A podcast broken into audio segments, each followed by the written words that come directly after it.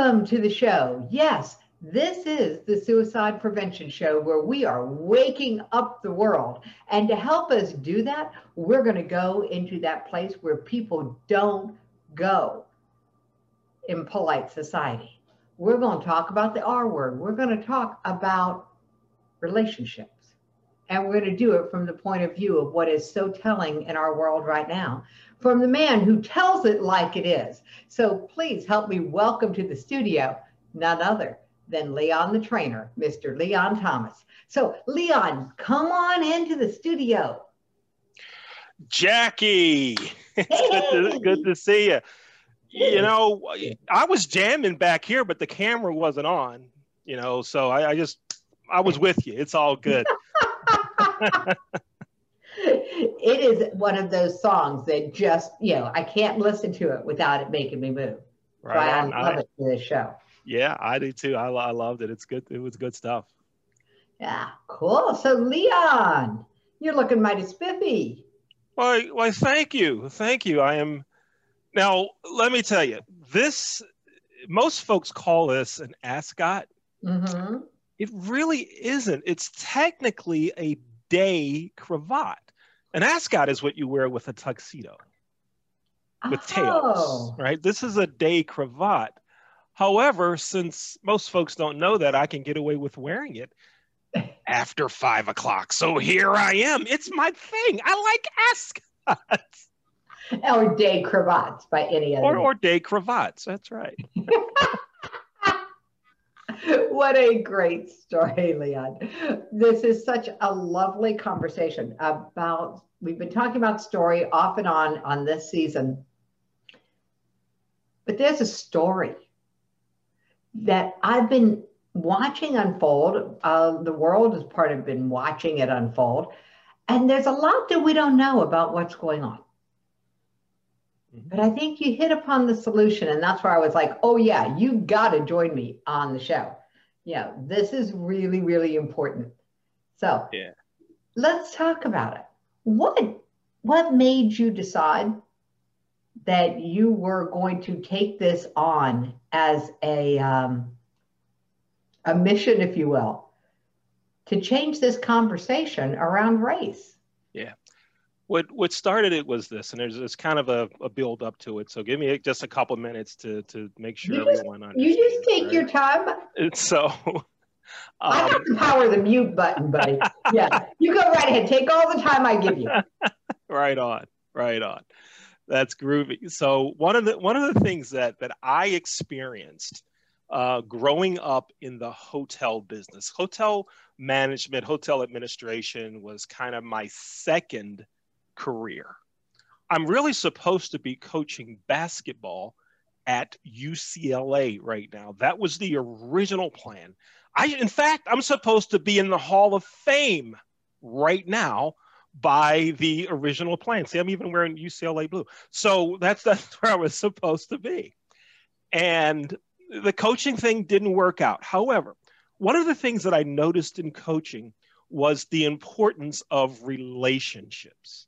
And the people that I was building relationships with, those that were helping me uh, as I got older and coaching those that I helped, rarely did the discussion of race come into play. It was about relationships, right? Who do you know? Who's a good guy? Who's a friend of this one, and so forth. And so relationships became became important. When I got, excuse me, when I got into the hotel business, I noticed something something very similar, and that was that the managers that had better relationships with their line level employees and the employees that had better relationships with their managers, the hotels were better run. And the owners and those in management companies and so forth, that when there were good relationships, success happened.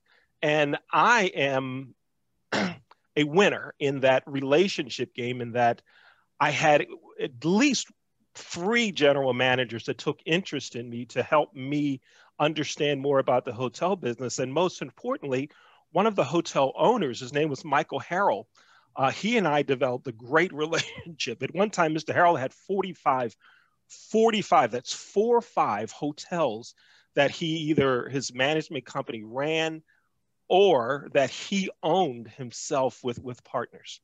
I got a, an opportunity to build a great relationship with him. And one of the things that I noticed was relationships. It was about me getting to know him, him getting to know me.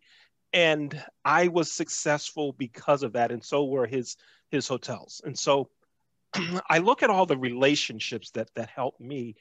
No one ever said black, white, or or anything like that. Now, when I look today in the hotel environment, particularly, and I'll use that as an example, you have all of these groups saying we're going to uh, make sure that by 2023 we have a certain number of black employees doing this. We have blacks in leadership here. We have women uh, in positions here because it's not just race. But i hear that. But what i don't hear is a how are we going to do it? It's just a we're going to do this must happen this is going to happen but no one's telling people how and so one of my missions has been let's talk about how we get there. And one of the big things that I noticed is we need better relationships. If we're going to get to that point of having more blacks, more women, right? You name the demographic that the hotel business and many others others are lacking in, no one's talking about the how. And I think the easiest way is to build relationships. That's how we get there. Let's get to know each other. Let's build relationships. Okay, that's that's the big piece there, Jackie. Let, let's build relationships because everyone win when that happens. Everyone wins when that happens. I love that attitude that everyone wins when that happens. How did the conversation in your mind? Because I've got some theories. I've actually been reading a book by Malcolm Gladwell that gave me a huge insight into some of the what the media was calling race driven rioting that you know that started a couple years back and from malcolm gladwell's perspective it, race really had nothing to do with it it had to do with another circumstance that wasn't in the media you know it wasn't visible how much of what they're calling racism in your mind is something else that we just don't see I, I think that in, in certain circles, there are other factors that are that are going into decisions that uh, I'll call it folks in the C-suite make. Right. I think there there are other factors. I think often um, things that I experienced, things that I saw, and I worked for a major hotel company, a major hotel franchise company, as an employee and did consulting work for two other major hotel companies. And mm-hmm. again, it, and I have friends that work in other industries as well. So um, it's very similar in other, other businesses, is that folks in the C-suite want to see folks like them. And that's not always race related. Sometimes it's folks that went to the same school that I did. So if the CEO has an MBA from Duke or Georgetown, or Penn, they're looking for folks that went to those schools as, as a way of filling executive level positions. I think also as we go down the, the corporate structure, when we get into some middle management positions, I think there are folks that want to help, want to build relationships with folks of a different race, but because they fear what folks above them will think about it, say about it, they don't. And when wow. things, the relationships there don't get built because they're afraid of what, what's going to happen. Now, here's some other things that go into it. Let's take a look at education. Mm-hmm. Everyone, you could go to just about any city school district. I'm not going to use the term inner city, okay? Because inner city is is just a catchphrase that we use to cover up to say black community right? And you know there are white people that live inner city. I live in baltimore. There are a couple of really nice neighborhoods in the city but they're inner city. When we say inner city to kind of say black school black neighborhoods right? So i'm talking or lower socioeconomic or lo- right ex- exactly yeah. right yeah. so yeah it could be and right. you're right there is that implication when you use the phrase inner city you're applying mm-hmm. something but right it is not always accurate because yeah, I yeah. I know that area. Yeah, we're, we're just trying to you know to cover up and not say say black. So let's talk city schools for example. Um, I read a recent article that said that of the top 25 city school districts, they were not nearly funded as much as districts in surrounding counties. Mm-hmm. And if you look at the racial makeup of those cities, there were a lot of blacks in those cities, a lot of other minorities in those cities. And so now the education money, the dollars don't go there. And so we say it's a race thing. Well, that isn't a racial issue. That's a money issue, right? But then when folks get upset about things, who do we see upset about it? We see minorities, we see folks that support minorities, we everybody that comes out and says, you know, it's the black schools, the black neighborhood, the black this, when it's really something that's underlying that had the funding been there, then we don't have we don't have that issue, right? So mm-hmm. as you mentioned, it's not always just strictly black white, you know, because they can't put more money in a a city school, a Baltimore city school that's in Bolton Hill versus one that's in Cherry Hill. You can't do that. That, uh, that doesn't happen. But it's it's the mixture of, of all of these things getting getting blended together. The the other point I want to make about that is when you look at in using education as, as our as our backdrop, there are many educators that want to build great relationships with students. And that's Black educators want to build relationships with white students and other and other other they students. want to build There's, relationships with students. Students, yeah. right? That's what yeah. they want. They want to build relationships. They want to help. And because of so many legalities, I I can't come early because the union won't allow me to. I can't stay late because the security guard's are going to kick me out. And on and on and on. This kid needs extra help, and I can't go to his house. I can't give him a ride home, you know, because all of those things, we end up in some of the places that we are now. You know, it's, it is a little bit like we're being handcuffed on this concept of building relationships, is what it sounds like. Mm-hmm. There's a lot of things in the way. Yeah. So, you've laid out a pretty good case for the fact that we have a problem with building relationships that's not this interpersonal mushy stuff that we think of. You know, oh, I want a better relationship, so I'm going to go take interpersonal work classes. That's not what we're talking about. We're talking about what really gets in the way. Mm-hmm. Yep. What really gets in the way of building a relationship you know, and we had this discussion when you interviewed me on your show. And it was like, you know, we are an unlikely pair by the culture.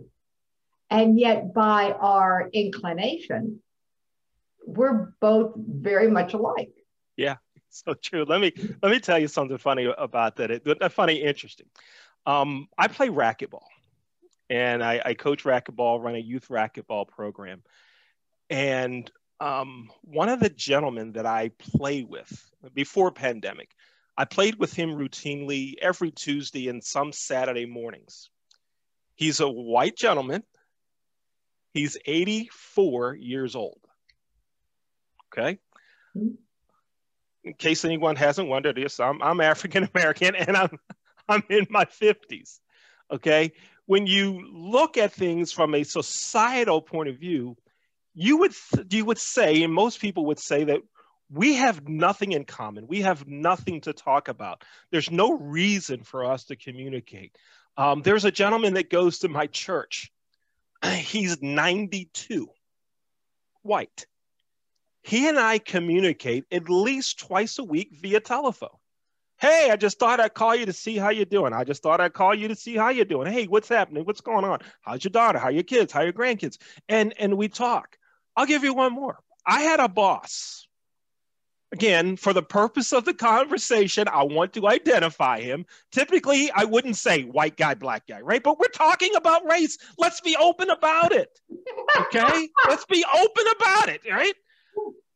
I had a white boss that hired me in a, a, a pretty nice position at a major hotel company. He's white. I'm black. He walks in the room, introduces himself to me.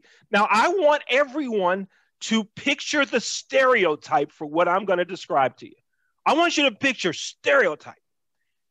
White guy, five foot 10, nice size midsection, shall we say, right?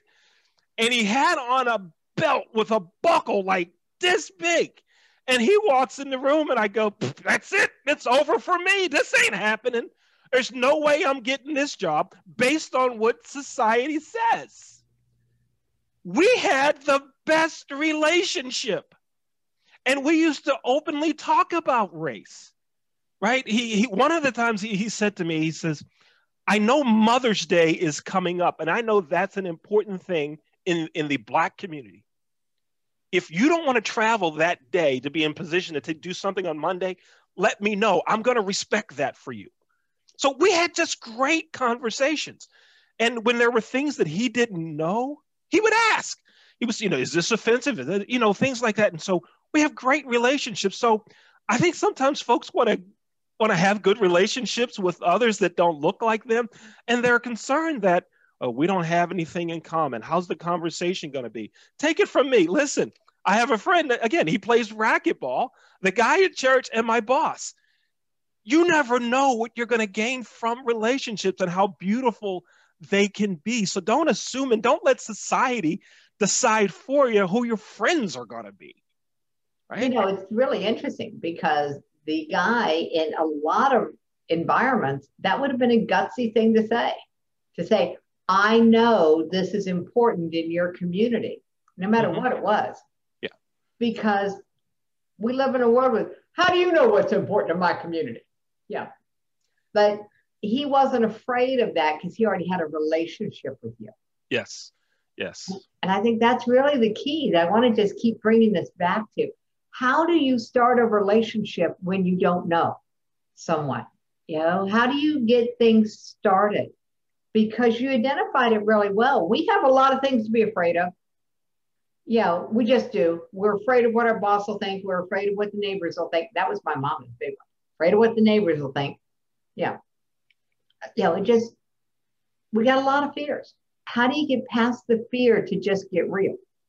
Well, the way I look at it is when you meet someone, I'm talking the very first time, wherever you meet them or whatever the forum is you met them in, that's an immediate connection. You have at least that one thing in common right? So let, let's really stretch it. And just for the purpose of understanding, I'm going to give a real extreme analogy. All right. Let's say that I'm pulled off on the side of the road because my car has overheated. And this actually happened to me a couple weeks ago, by the way. My car overheated on the Baltimore Beltway, Interstate 695. My car overheated. Right. But not a, not a problem because I had one of the roadside services that I just had to call and they would come get me. All I had to do was make sure that my battery on the phone was charged. All right. So I pull off on the side. I call that company. They send a tow truck. The guy pulls up in the tow truck, gets out of the car. He's not black. He's not white. He's Indian. We have an immediate connection for relationship building right there. If nothing else, car tow truck. We have opportunity to build conversation about that. And we did. We didn't talk about me being black, him being Indian. We didn't even talk about the color of my car. It was just the two of us were talking about cars. And it was, oh, I wonder what caused that. Where was the steam coming from? Back and forth, back and forth. And he looked inside the car in the engine compartment and he said, I think um, what did he tell me? I, I think your your car overheated because of a problem with the radiator. That's what he said. And I said, Oh, how do you know that? See, I, a building relationship. He mm-hmm. said, I also have a garage. It's located, he told me where it was about 10 miles back. Oh, okay. How did you get into car repair? So now we're building relationship because we took that common ground, that one thing that we have in common, and we and we we it grew. It grew. So he ends up giving. Oh, wait, wait, wait. Right? I don't think so. Uh-uh. I'm not buying this. There's an elephant in the room. I'm telling you. Yeah, I'm you built you, a was, relationship because you were willing to pause all your self interest long enough to be mm-hmm. interested mm-hmm. in somebody else. To be interested in someone else, yes. Now, yeah. when you when we do that in all environments that we're in, could we not build better relationships with anyone? Oh, probably. You know, you're sitting in the doctor's office, you know, maybe the dentist's office, and you see someone, and you the conversation strikes up you're probably not going to say to someone in the dental office right away, you know, it's not going to be, hey, I see you're white. It's going to be, do you come here often? you know, and, and you you have that conversation. The the white patient in the office isn't going to go, oh, you're black. It's not going to happen that way. Let's take the real simple and let let's grow on it. Let let's build on. Let, let me one more thing. I have a college professor uh, uh, not that I'm in college anymore. I should correct that. An old college professor from a, a college, a university. In, a previous. A previous. Former, yeah. Exactly. Now, when before he got his PhD, he was a trainer in the athletic department, hmm. and I worked in athletics as an intern. We built a relationship around athletics. It wasn't he's white, I'm black. It wasn't really even he's an administrator, I'm a student. We just built a relationship. We talk once per week now, just about the good old times or things that are happening now. Relationship was built. And, and so often we forget that. We forget it in our personal lives, we forget it at work. Build relationships with people. Let's let's let's start there. Let's do that. I love your examples, Leon, because most people, when you say build a relationship, they get kind of the deer in the headlights. Yeah, they we've sort of lost the ability to have small talk. And that's what you're talking about. You're talking about the ability to connect over one commonality that's external to both of you, not about you, but external to both of you. And learning to look for those because let's face it, the uh, art of curiosity has gotten buried behind these screens. Mm-hmm. We don't, we're not curious. We don't talk enough anymore because now we can ask Google or Siri and the human, hey, do you know or have you thought of, is gone or going in a lot of circumstances. Yeah. And what's the problem? What's the problem if our relationship skills drop? What impact do you think that's going to have on all of these other things we've got going on? Mm-hmm. As relationship communication skills start to drop, the relationships are going to continue to be non-existent or or go downhill the way the way we're going right now. You know, we we eh, many times folks talk about what are they teaching in school right? You you've probably in the last month heard someone say something like, "Well, you know, they don't teach you how to balance a checkbook in school anymore. You know, they, they don't teach this, they don't teach that, they don't teach all the, all of these these soft skills, right? They they can teach you all the different levels of calculus and There's algebra. Nothing soft about balancing a checkbook. right, right. Okay, that's a hard skill. It's a hard skill you know, but they, they don't teach it anymore. They don't teach you how to say hello, make eye contact, shake hands. Um, even in this format, in this format, I, I do a lot of things virtually just just as you do, Jackie.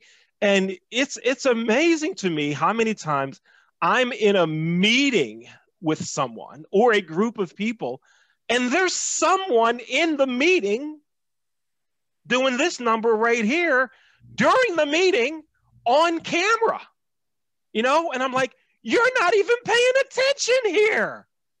You're, you're, you're right here. And so once I sent that person a text message, I said, are, are you with us? And they went, huh?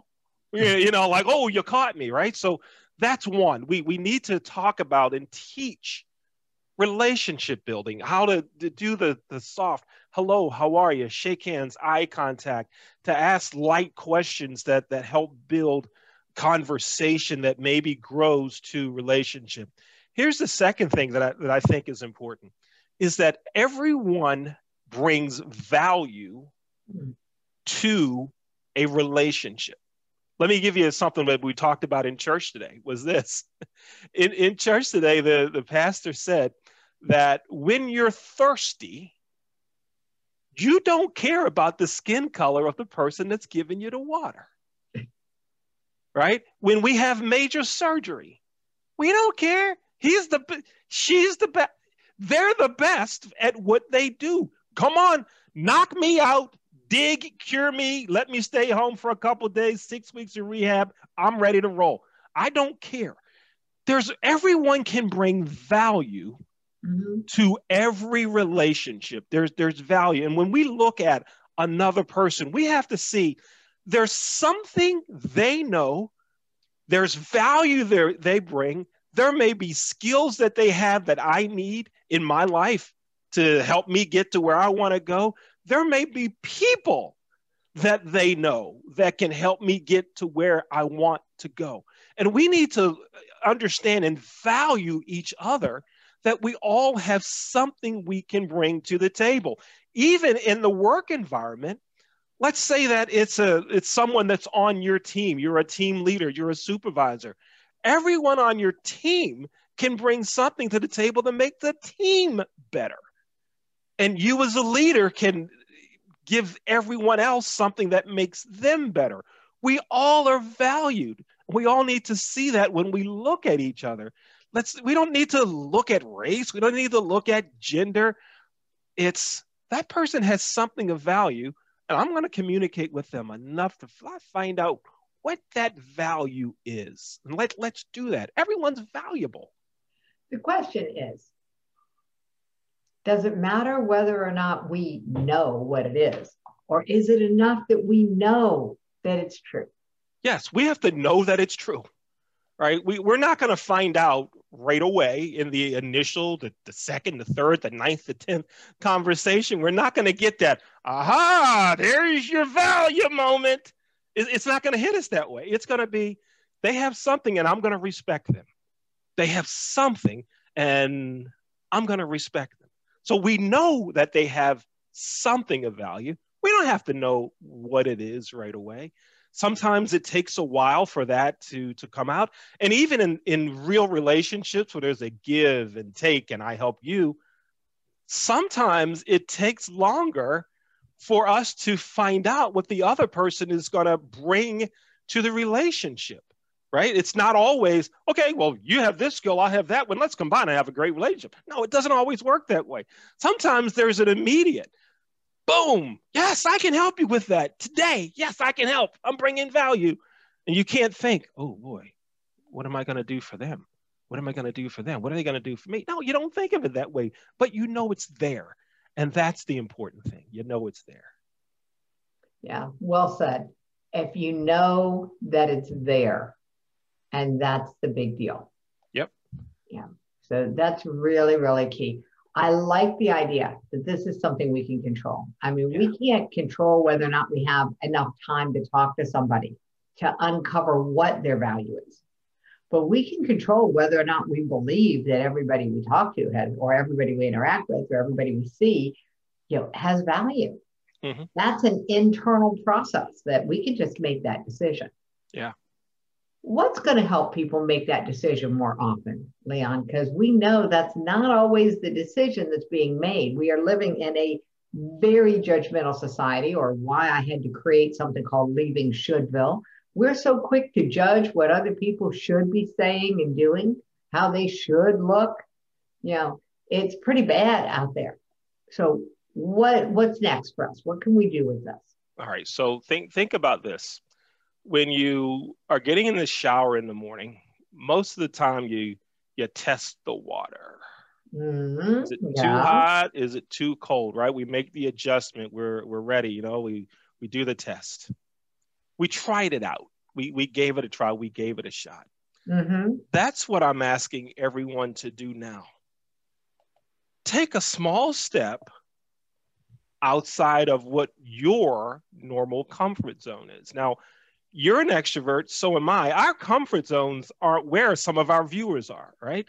Some of our viewers are going, What? You want me to get away from this and not communicate with the phone? No way, I'm not doing that. That's their comfort zone, right? I want everyone to think about where your comfort zone is now and take it that much further. And you'll see you're not going to get bitten. Life's going to be okay. And then once you experience that, I want you to stretch a little further. All right, hold, want... hold it, hold it. You got to make this more concrete for me. All right. So, uh, what's one thing somebody can do that will stretch right. the comfort zone a little bit? All right. So here we go. We're we're sitting in a doctor's office. You know, you're six feet over there. Someone else is six feet over here, and you're that person that generally would look down at your phone and keep your eyes right here in your block. You're not talking to anybody. You're waiting on your name to be called right? And every time the door opens up, you open, you raise your head like this to see if they're calling your name. And if they are, you stand up and go. And if they're not, your head goes back down into your comfort zone. I'm not looking left. I'm not looking right. I'm going to treat it just like I'm on an airplane in a center seat, right? For that person, outside of your comfort zone is this. Look to your left and say, "Hey, how you doing?" That simple step. Nothing more. Nothing more. Nothing more. Or I want you to look to your right. And this is going to happen to someone. Someone's going to run into somebody wearing an ascot tomorrow. You watch. Someone's going to run into somebody wearing an ascot or whatever that is, right? And you look to your right and you go, wow, that's a nice shirt. Those are nice shoes. Just say something and come on back. And I want you to start that. Just build there. And when you see that this person over here that you said hi to doesn't bite you back and go, Arr! right? Oh, you mean? Hi, how you doing? What do you mean? And this person over here doesn't say, who asked you about my shoes? They don't, you don't get that because you're not, right? Except that you won. That's all I want you to do. You won that day. And then tomorrow, let's go a little bit further. So it goes like this over here, it's hi. Hi, how are you? That person says hi back. Pretty nice day, huh? It's getting close to summer. I love summer. How about you? And let, let's let's stop. Let's not grow. Let's not let's not get into the how many grandkids do you have? Where'd you grow up? Where'd you go to school? And this person over here that says, "Hey, these are nice shoes. Hey, thank you. Those are are they comfortable?" Right? Start small. Again, everyone has a different comfort zone, though. Jackie, for for the for the two of us, right? Listen, I'm the worst person to put in a center seat on a plane for two reasons. One, I'm big, right? But secondly, I'm gonna pick and choose who I'm talking to, providing it's not a late night flight and I want to sleep. But I'm gonna I'm gonna pick and choose. Let's see, who's it gonna be? Yeah, you've been selected. oh my God. I've got a friend who says he hates people and he doesn't want to be talked to when he flies, and he flies a lot. So he found a book wrapper that he could wrap around whatever book, you know, like those old dust covers that books used to have. And he would just wrap up his book and set it on the armrest you know, where it could be seen by the other people. Uh-huh. And the book wrapper was How to Sell Life Insurance on an Airplane. Wow. And he, he said he guaranteed that nobody would talk to him. Yeah. yeah. Can, can I tell you my, my airline trick that I oh, used sure. to do? Yeah. Way, way, way, way back when. And usually when someone says way, way, way, that's a, that's at least 25 years, right? Way, way, way. It's at least 25. Or 25 right? minutes, depending on your age. E- either one. Right, right, right. This is such a groovy show. I'm having a groovy time talking with you, by the way. This is pretty cool. All right. So way, way, way back when, I did not want to talk to folks on an airplane. Hmm. I didn't want to do it. Here's what I used to do. I'd go to the back of the plane. I'd take the center seat. Now, I've already told you I'm a big guy, but I used to stretch it out to really just sprawl out there, right? And I would put on headphones, right? Not connected to anything. It was the, headphones would go in my bag, right? So not connected to anything and dark sunglasses. Now, again, we're talking race. So I want you to use the stereotype. Mm-hmm. Think about this big black guys sitting in the back of the plane with dark glasses and a headset and I'm going like this. Rocking back and forth like he's jiving. Nobody came near me unless the plane was totally full, right?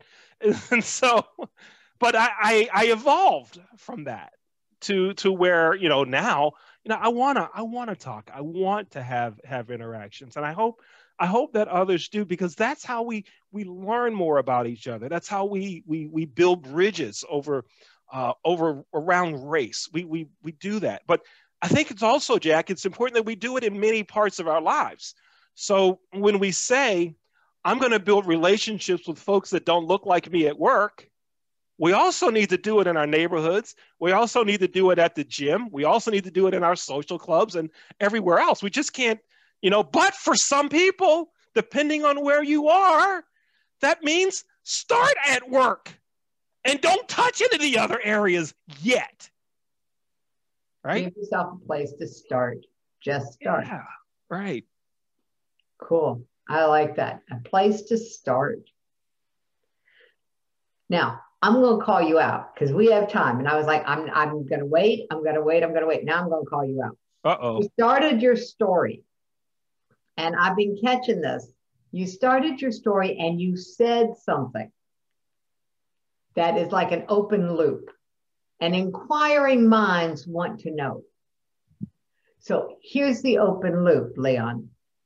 You said, as you were telling the story about your first plan and UCLA and Hall of Fame, and you said one little sentence the coaching thing didn't work out. Mm-hmm. Come on, what's the story? All right, you want to know what didn't we mean? What does that mean when someone says it didn't work out? I don't right? care what it means when someone right. You want to know when I, I say it? Yeah, I come on. This is about right. building a relationship. I don't care about the generic. Okay. I care about the gentleman. Here, here's the real. Here's the, here's the deal. My first coaching job, high school coaching, was at hmm. Montour High School near Pittsburgh. Okay. Montour High School. And we had some success there. My team, when I use the term we, I'm talking about my team, not I as a coach. Coaches don't win unless you have good players. I don't care. Don't listen to all this stuff. You got good players, you win. Done. Over. All right. There are some coaches that can take mediocre talent and turn them into winners. Yeah, but you still need good players. Okay. Great success there I went to it to another school and didn't win too many games. In fact, one year we won three games, three out of tw- 27, three out of 30. First, you told us where the first school was. Mm-hmm. Where's the second school? Yeah, Quigley Catholic High School, also near near Pittsburgh. Okay, so same right. general geography. So it's same. not that the weather changed. Exactly right. Hey, right. You know, details are important in my right. Life. Yeah. Now, before I got my first head coaching job, I worked for two Pennsylvania basketball coaching legends. Both mm-hmm. had won state championships. I worked for Bob Rao at Rochester High School as an assistant coach and JV coach. And I worked for Ed Watchko, who also had won a, a, state championship and played in two other state championship games. And so I had great connections, great lineage, and which enabled me through relationships to make it easy for me to get hired at Montour, to get hired at, at Quigley Catholic High School. And so things didn't go well. Now, here's what's going on in the background. While all that's going on, I was not teaching at those schools. I was just the basketball coach. So I was working at a hotel during the overnight shift, working 11 p.m. to 7 a.m. And the owner of the hotel loved basketball. And so that was Mr. Harold, Michael Harold, the gentleman that I mentioned earlier. And so he asked me, How's coaching going? I said, Oh, it's going good. He says, Oh, you ought to get into hotel management. No, I don't want to do that. I'm going to coach. He says, okay, great. He comes back three years later. I see him. We're talking hoops again. He says, how's the basketball team doing? I said, we won five games this year. And he goes, You're not making it to UCLA winning five games. It's just not going to happen. Right. So I moved to Baltimore. I decided I was going to relocate back to Baltimore, where I grew up. And I was the freshman basketball coach and assistant varsity coach at Mount St. Joseph's High School, where I went to high school. My high school coach, Pat Maggio, was still the coach at Mount St. Joe. And so he hired me on to be his assistant coach. And I worked with him for three seasons. Uh, we had a couple of Catholic League championship games and won a lot of other other tournaments. Great success. I got hired to be the boys basketball coach and athlete, eventually athletic director at Mount Carmel High School near Baltimore. And we were building a great program there, but I just did not win enough games. And I used to work the camp circuits to go around each summer and, and work basketball camps. Uh, I used to go to George Mason University when Paul Westhead was the basketball coach there. Now, Paul Westhead had coached the Los Angeles Lakers. And back in the 80s, he coached Loyola Marymount when they used to score like 140, 150 a game. When he got hired at George Mason, I drove over there I'm telling you, three or four times a week. I got to learn his system. Some have said I learned his system better than anyone else. I get calls now. I haven't coached in 23 years. I get calls now from people asking about Paul Westhead's system. I mean, I, I knew it and he told others that I, that I knew it. And it just didn't work out for me. I didn't win enough games. But here's the other thing that happened in the midst of coaching and wanting to build a coaching career, I got married and had a family. And I watched others, my age, my coaching lineage, so to speak, that continued to pursue coaching and they would move their families every year because of the next job opening. So they would move from Baltimore to Kansas, from Kansas to Nevada, Nevada to Texas. I mean, it was just a constant move. And I said, I don't want that for my family. So because of one, I wasn't winning, but secondly, I wanted the best for my family. I decided to go full on in into the hotel business. God. So so that's the coaching deal. I haven't coached in 23 years.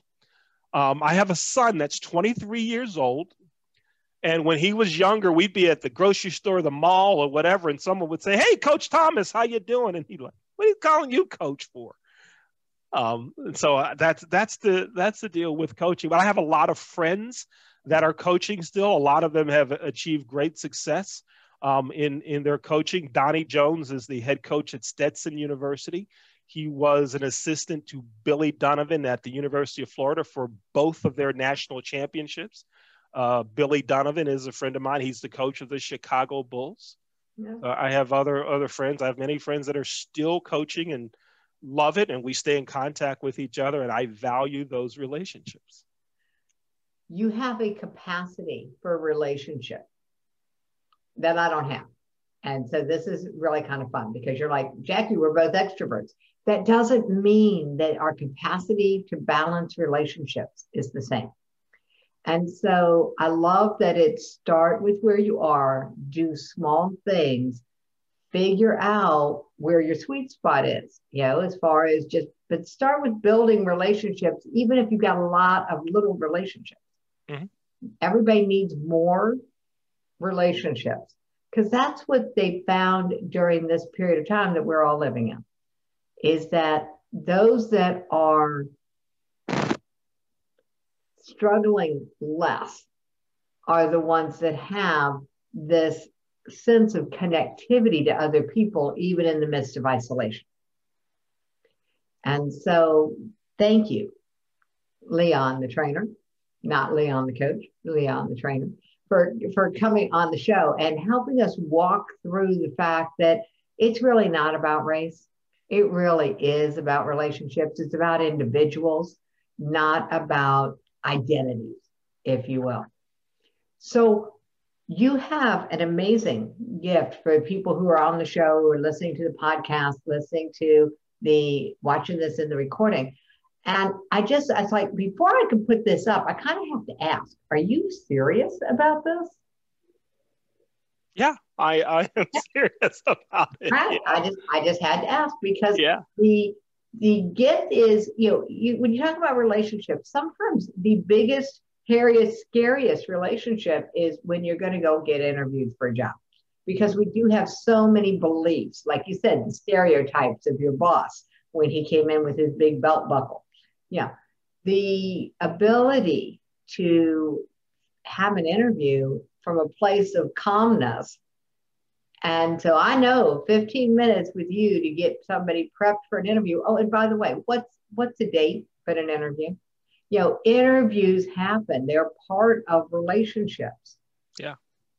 So I love the offer for a interview prep session with you. And all the instructions are there in the show notes for everybody for how to claim that. If they want 15 minutes of your time, you'll help them get ready for whatever interview they've oh. got coming up next. I'll help them get ready. One of the, the big things, you know, everyone's having an interview via Zoom or Google Meets or whatever it is. They're having an interview. And I've heard the stories Hmm. And I've had folks call me to say, I blew the interview.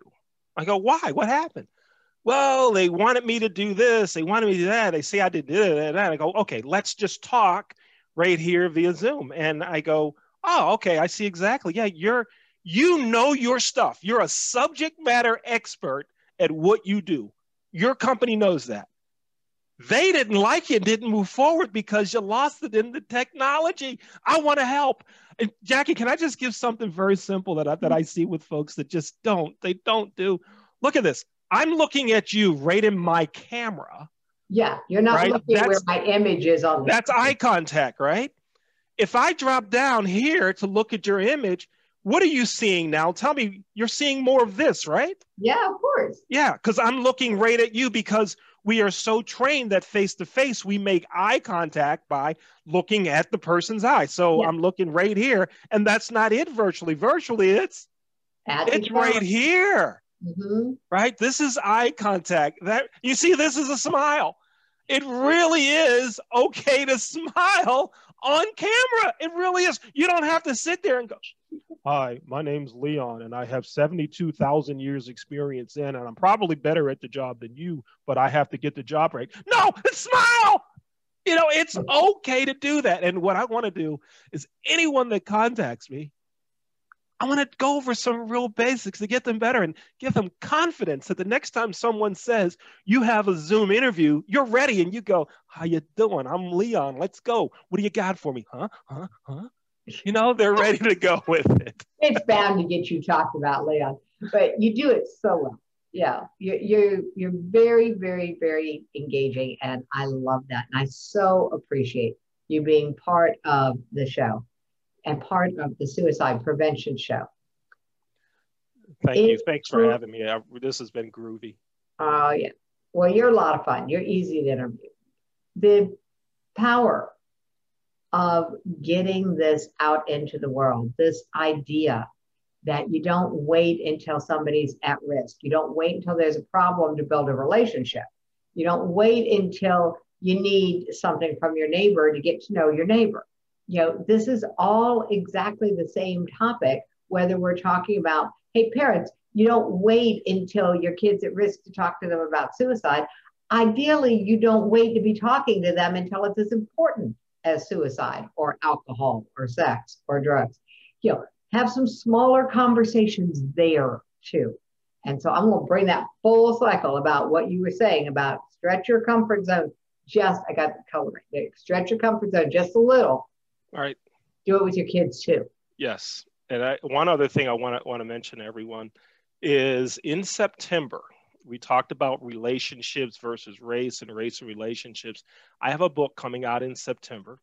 The book is about how the importance of building better relationships at work.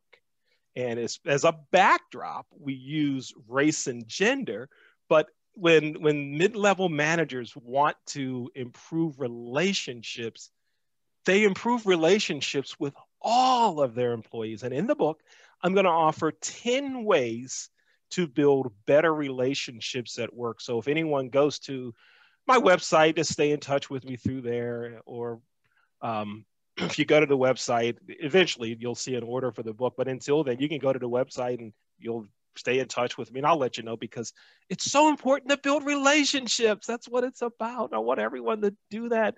Build relationships. Offline, online, in person, and virtually.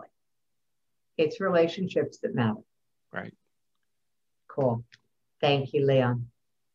Thank you for having me. This has been a groovy time. Thank you. I'd love the work that you're doing. You're doing groovy work for the world. And I look forward to so many more people finding out about the work that you're doing. Thank you for having me as your guest. Thank you. You're welcome. Thank you, Leon.